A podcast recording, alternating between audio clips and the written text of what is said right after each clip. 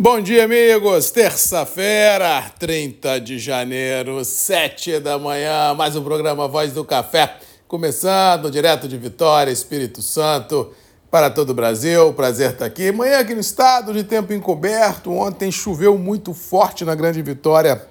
no final do dia, em alguns bairros da Grande Vitória principalmente da ilha de Vitória, ficaram sem, luz por horas em função aí de queda de alguns transformadores em algumas vias públicas. Inclusive na minha casa eu fiquei sem luz praticamente três horas, é, porque realmente houve um estouro pelo excesso de raios que caiu em Vitória de transformadores. Mas é do jogo, esse é o novo normal do clima mundo afora, não tem para onde correr, é um clima de extremos, se chove passa da conta, se faz calor passa da conta e este continua sendo o cenário nos próximos dias, apesar das chuvas ter perdido um pouco de força se vislumbrarmos a um passado recente de sete dias, elas continuam no cinturão produtivo, realmente jogando bastante água em alguns municípios e não muitas em outros, ou seja, essa irregularidade também do volume de chuva e da abrangência que ela cai ainda deixa todo o setor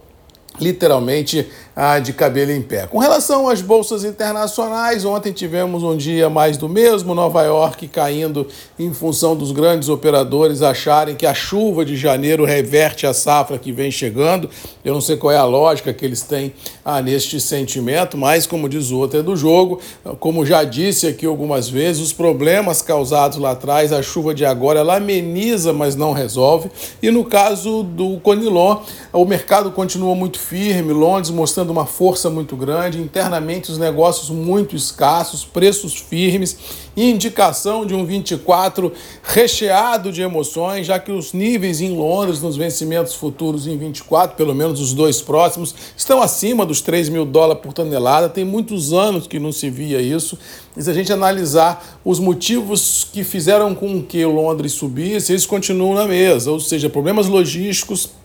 lá fora no Oriente Médio, complicando ah, o escoamento da safra do Vietnã e da Indonésia, problemas climáticos também na Indonésia ah, e no Vietnã, problemas que já começou a ocorrer lá atrás, tem uns dois anos, uma rotação de culturas muito grande, pela insatisfação do produtor vietnamita com os preços do robusta, ou seja, ah, aquela história que o, que o Vietnã e que a Indonésia iam produzir café por qualquer preço, para vender para qualquer um, também caiu por terra, ou seja, já chegou aonde podia chegar e daqui para frente é só de marcha ré em termos de produções globais ah, do Conilon e isso vem alicerçando o mercado internacional do Robusta muito firme. E num cenário onde os estoques não são confortáveis e todos os estoques que tínhamos em origens produtoras foram embarcados em passado recente, ou seja, o mundo caminha para um da mão para a boca gigantesco em termos de produção ah, e, logicamente, e oferta a consumidores, num cenário de logística também imprevisível. Resumindo, como já venho falando aqui há alguns meses, Conilon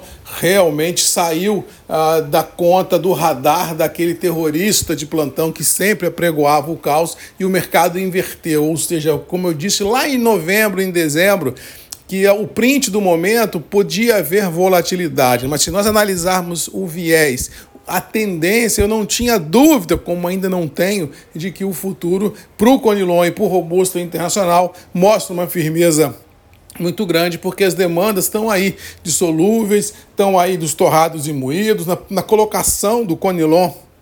e dos robustos nos blends de torrado mundo afora, ou seja, garante a sustentação dos níveis vigentes. Vamos torcer para que os produtores, não só brasileiros, mas do mundo inteiro, consigam produzir com qualidade, com preços interessantes, para conseguir oferir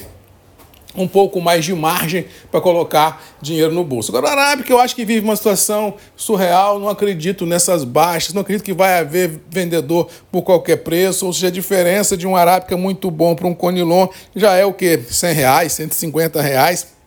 ou seja, Está desalinhada essa conta. E eu não acho que Conilon cai, eu acho que, que o Arábica teria que sofrer um reajuste, porque as produtividades do Arábica são diferentes do Conilon, as, os tratos culturais, os custos é, de mão de obra do Arábica também são um pouco diferentes do, do Conilon, ou seja, são, são cafés que trabalham nas montanhas em algumas regiões, ou seja, esse preço do Arábica está desalinhado, e mais dia menos dia, as verdades das quais a gente acredita também flutuará, a exemplo do que já,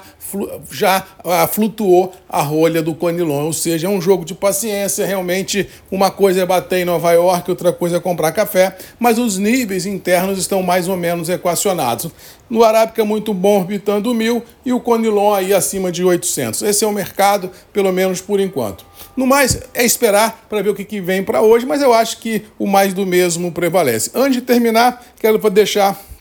um lembrete ah, na semana passada, nós fechamos uma parceria com a empresa aqui no Espírito Santo, que também atende o sul da Bahia, atende parte de Minas e parte do, do Rio de Janeiro, chamada VP Solar, uma empresa que trabalha com energia fotovoltaica. E todo mundo que for dos grupos e que se apresentar em qualquer loja da VP Solar, ou um representante ou técnico, falando que é dos grupos MM, conseguirão um desconto muito interessante aí nas suas, nos seus orçamentos dessa energia limpa tão importante na vida de todos nós, tanto do agro quanto aqui também ah, das cidades. É isso. É o Grupos MM levando um pouco mais de condição a todos aqueles que aqui estão com a gente no dia a dia, tendo uma margem melhor de negociação junto à VP Solar de custos e orçamentos interessantes. É só falar, sou do Grupo MM, tem um descontinho bacana e com certeza você vai fazer bons negócios. Um abraço, fiquem com Deus, boa terça-feira e até amanhã comigo, sete da manhã, Marcos Magalhães, Voz do Café.